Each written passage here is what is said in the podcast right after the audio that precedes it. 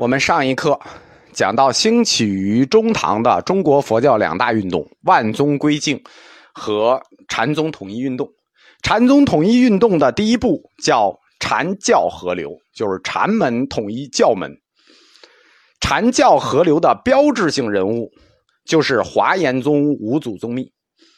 归峰宗密，他生于公元七百八十一年，死于公元八百四十一年，六十。他自称归峰宗密这个人啊，在佛教史上血统很硬的。他自称菏泽神会的传人，就菏泽系禅宗菏泽系菏泽神会的传人。那什么，那可就是六祖慧能嫡传啊。同时，他又师承成观华严宗教义，成观是华严宗四祖，所以宗密就是华严宗的五祖。如果神会是七祖的话，那换言之。宗密可就是禅宗的八祖，那实际上不是啊。禅宗七祖以后就没有了。就近代胡适先生考证过，说宗密啊，归峰宗密，你这是攀龙附凤，你根本就不是神会的弟子。考察他的法脉呢，是四川资州净重寺金和尚法系。这个四川净重金和尚法系，我们去年是讲过的。归峰宗密他的运气比较好，他死的恰如其时，他死在会昌元年，就马上就要法难，还没来。如果归峰宗密自称的法系是真的的话，就是他既是禅宗八世，又是华严五世，那他就是双料红二代，那血统在佛教史上就叫红的发紫。归峰宗密，他重要的贡献是写了两本书，或者说他最重要的贡献是给禅教合流提供了敞开了理论平台。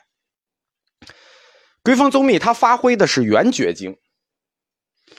写了两本书，一本叫《华严圆人论》，一本叫《禅圆诸全集》。《禅圆诸全集》这本书呢，是以佛教心学为标准的，开始谈禅门和教门合一。我们说宗密的两本书是以佛教心学为基础的，我们老讲王阳明的心学，那是儒教心学。儒教心学实际是佛教心学的一小部分，并且还晚了一千年。而且王阳明的儒教心学实际是佛教心学中后来发展到禅宗后的一支。在归峰宗密时代的佛教心学，实际是儒教中理学的前身，还不是佛教中心，就是儒教中心学的前身。宗密的两本书，第一本《禅圆诸全集》。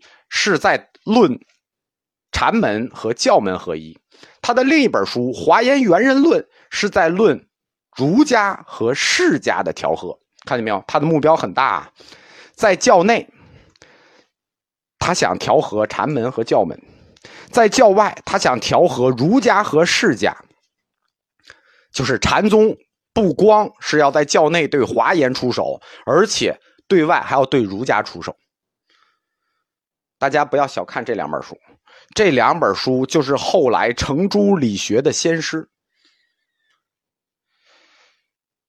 归峰宗密提出的这种融合，就是禅教融合和儒释融合，实际上都是以禅宗为主体的，并且是一个三教合流的佛教标本，就是以佛教为主体的三教合流标本。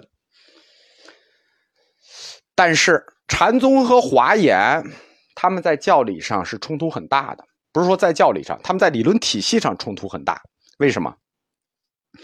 禅宗的特点叫不立文字，对不对？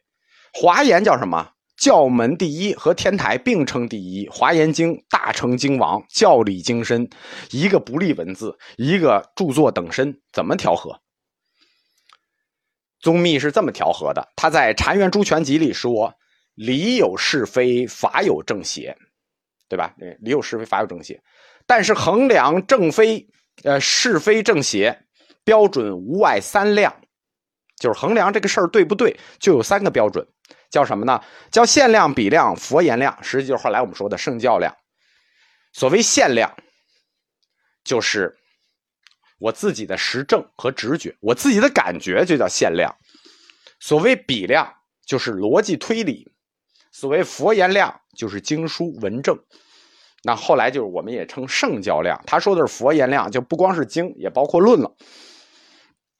那限量自见，自以为是，难判正邪。就是这本书是这么说的。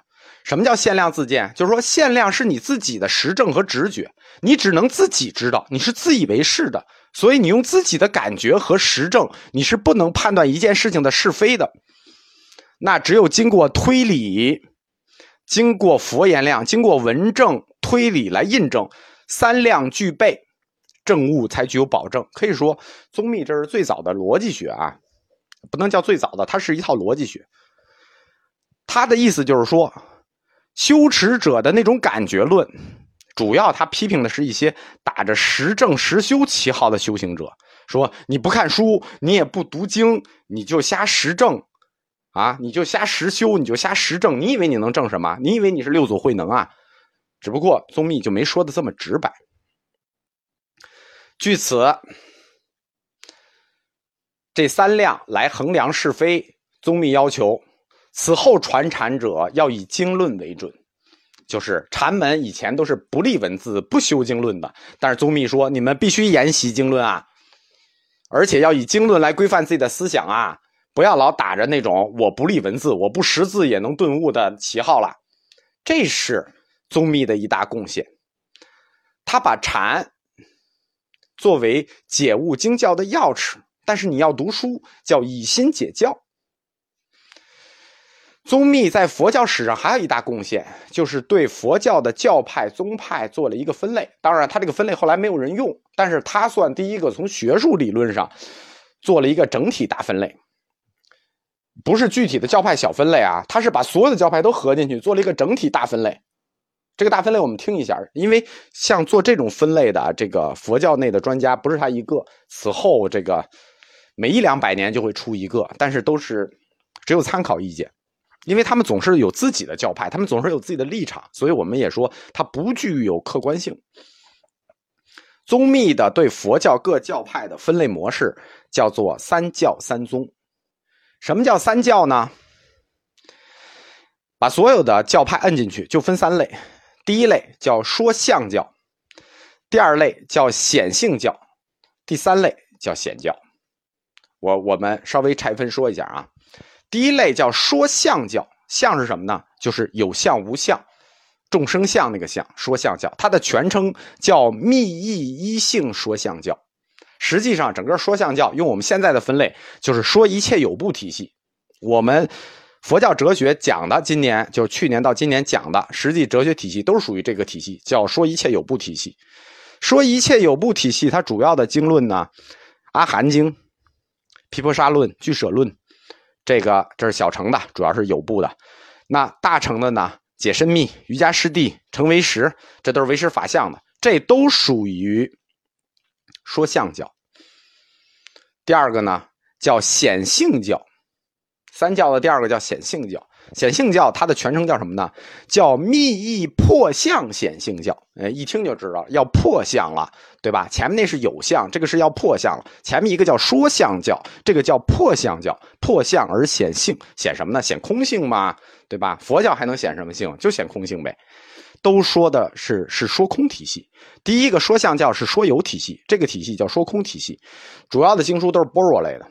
嗯，就是大家常看的那些，比如《般若经》啊、《中论》啊、《百论》啊、《金刚经》啊，这都是三论宗的经论。然后呢，最后一个教，大教了，叫显教。显教实际是个大教，它的全称叫显示真心即性教。这套这个教呢，它属于理论体系比较强的，它都归结到了如来藏体系。这个我们一直没有讲过啊，它是华严天台的如来藏体系。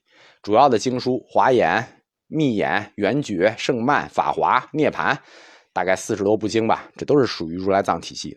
这就是三教分类。然后呢，根据三教分类，这是横着分三教，竖着它还切了，叫三宗。三宗呢，大家一听就行了：有宗、空宗、性宗。就是，呃，他他名字也很长，有宗又叫做希望修心宗，空宗又叫做泯灭无际宗，性宗又叫做。真显心性宗，后来那个太虚大师分类的时候也借用了这个模式。宗密提出的这个三教三宗呢，它都是在一个一心的概念下做的融通。一心，大家一听就知道吧？道家常说一心，一听一心，我们中国人就懂了。禅宗的说法，无心一心，这它典型的就是禅宗的词儿。所以我们说宗密是禅宗大师嘛，他的三教三宗实际就是隋唐以来各教在叛教的一个余波。我们说八大教派起来，任何一个教派起来，第一件事情是要干什么？干叛教。所以他这就是一个各派叛教的余波，在佛教史上算一次大叛教，就是各各派都叛了，他最后算一次大叛教，是有史料价值的，但不具有叛教价值啊。因为它主要还是站在一个教派的立场上，它并不反映一个全部的佛教史，主要反映的就是整个中晚唐时期啊佛教内学术思潮的一个倾向，或者说它的走向。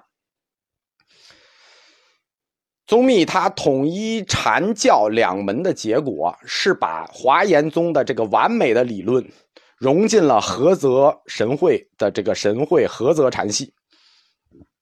我们说禅宗体系一直比较简陋，忽然就来了一个华严体系，这样菏泽禅系的理论就达到了顶峰，真是完美啊！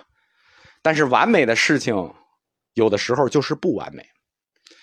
菏泽宗密，或者说不是菏泽宗密，应该叫归峰宗密以后，菏泽禅啊神会举起慧能大旗的神会，他这个禅很快就湮灭无闻了。为什么？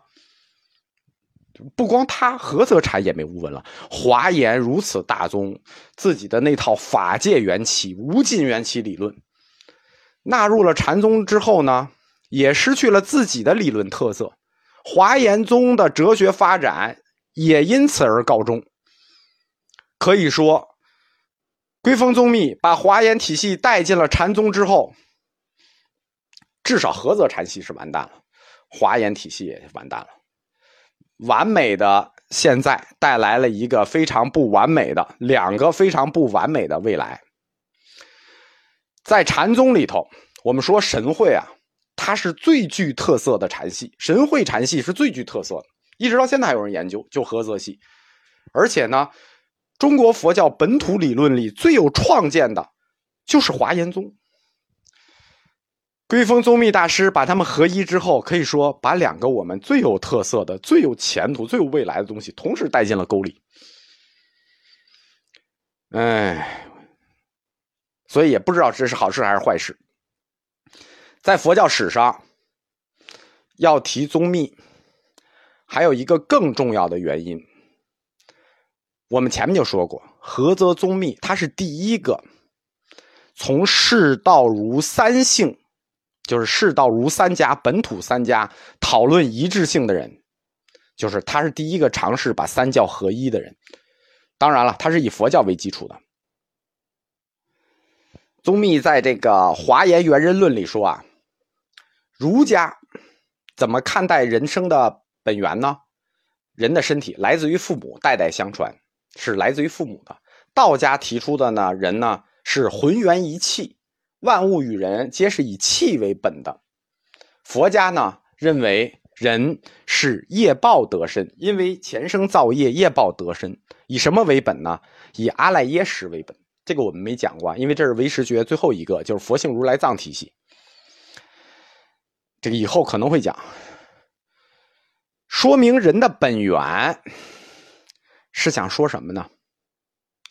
这个是想说。是想说，人为什么会不平等？为什么这个世界上有这么多人？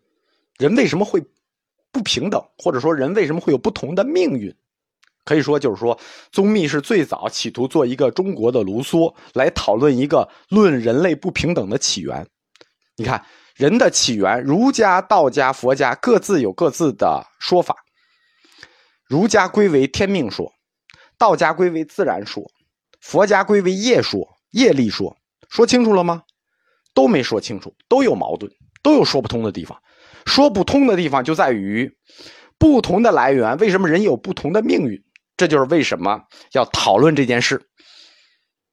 用古代人的说法呢，你只要有说不通的地方，就叫做不究竟，就是你这个说法不究竟。宗密呢，他是第一个尝试把三家理论捏在一起的，就是说世道如三家理论要捏在一起，那就一定要解释清楚人的本源问题。他就提出了一个新概念，叫人天教。人天教实际就是调和佛教和儒家的。啊，他人天教没有考虑道家，为什么呢？因为佛教主要的理论对手是儒家，道家实际上大家都了解，它影响突小，就没有什么调和的意义，烧着就完了。宗密指出，佛教里有三世业报，有善恶因果，有天堂地狱之说。根据这些说法，就要求人活着要修善，要止恶，因此。出家人立四戒，在家人立五戒。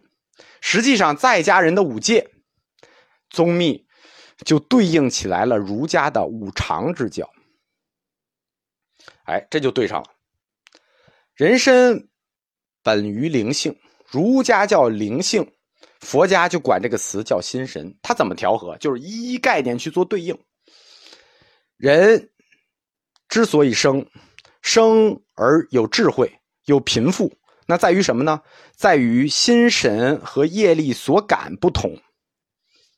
这就是说，儒家就是说那灵性不同，而佛家就说心神业力所感不同。这是宗密归峰宗密第一次在尝试打通佛教和儒家的理论。当然了，他这理论就是当时就没有人接受啊，不，以后也没有人接受。没有什么禅系接受，但是他第一个提出来了，并且他指出了一个方向，就是在内，禅门和教门合一；在外，世道如三家合流。就是说，他提出这套人天教理论，大家就知道词儿，知道意思，但是没有影响。但是他的影响在于，代表了此后佛教努力发展的一个大方向。灵性这个概念，在中国，那谢灵运提出来的。早在南北朝时期就已经有这个概念了，但是归峰宗密明确的规定了，心神就等于灵性，就是一个不死的灵魂。那么灵性等于心神等于不死的灵魂，这对于后世禅宗的各种禅语和禅意，在具体生活中的应用是有重要指导意义的。不然的话，后世很多禅意，我们就不知道他背后想指的意思。宗密所代表的这种调和中土世道儒三家的佛教思想，比他在禅用禅宗去统一华严、统一佛教教内各派，实际更具有重要的普遍的意义。但是呢，当时大家没有意识到，没有意识到宗密这种努力的重要性。在中国，始终直接影响中国佛教走向的最重要的阶层，大家可能想不到，还不是佛教内部的高层，真正影响中国佛教走向的阶层是士大夫阶层。中国佛教它理论变化，在很大程度上是受到了。落魄或者失意士大夫的制约。我们说啊，因为和尚内部他这个文化程度高的人还是少，真正影响佛教义理走向的是那些江湖之远的士大夫。因为我们前面讲过，中国读书人的特点是什么？就是一旦得势了就指点江山，舍我其谁；一旦失意了就寄情山水，遁入空门。中国读书人自古就是特别知道进退的这么一个阶层。禅宗的初期呢，大体就是两类人，一类是陶氏的士大夫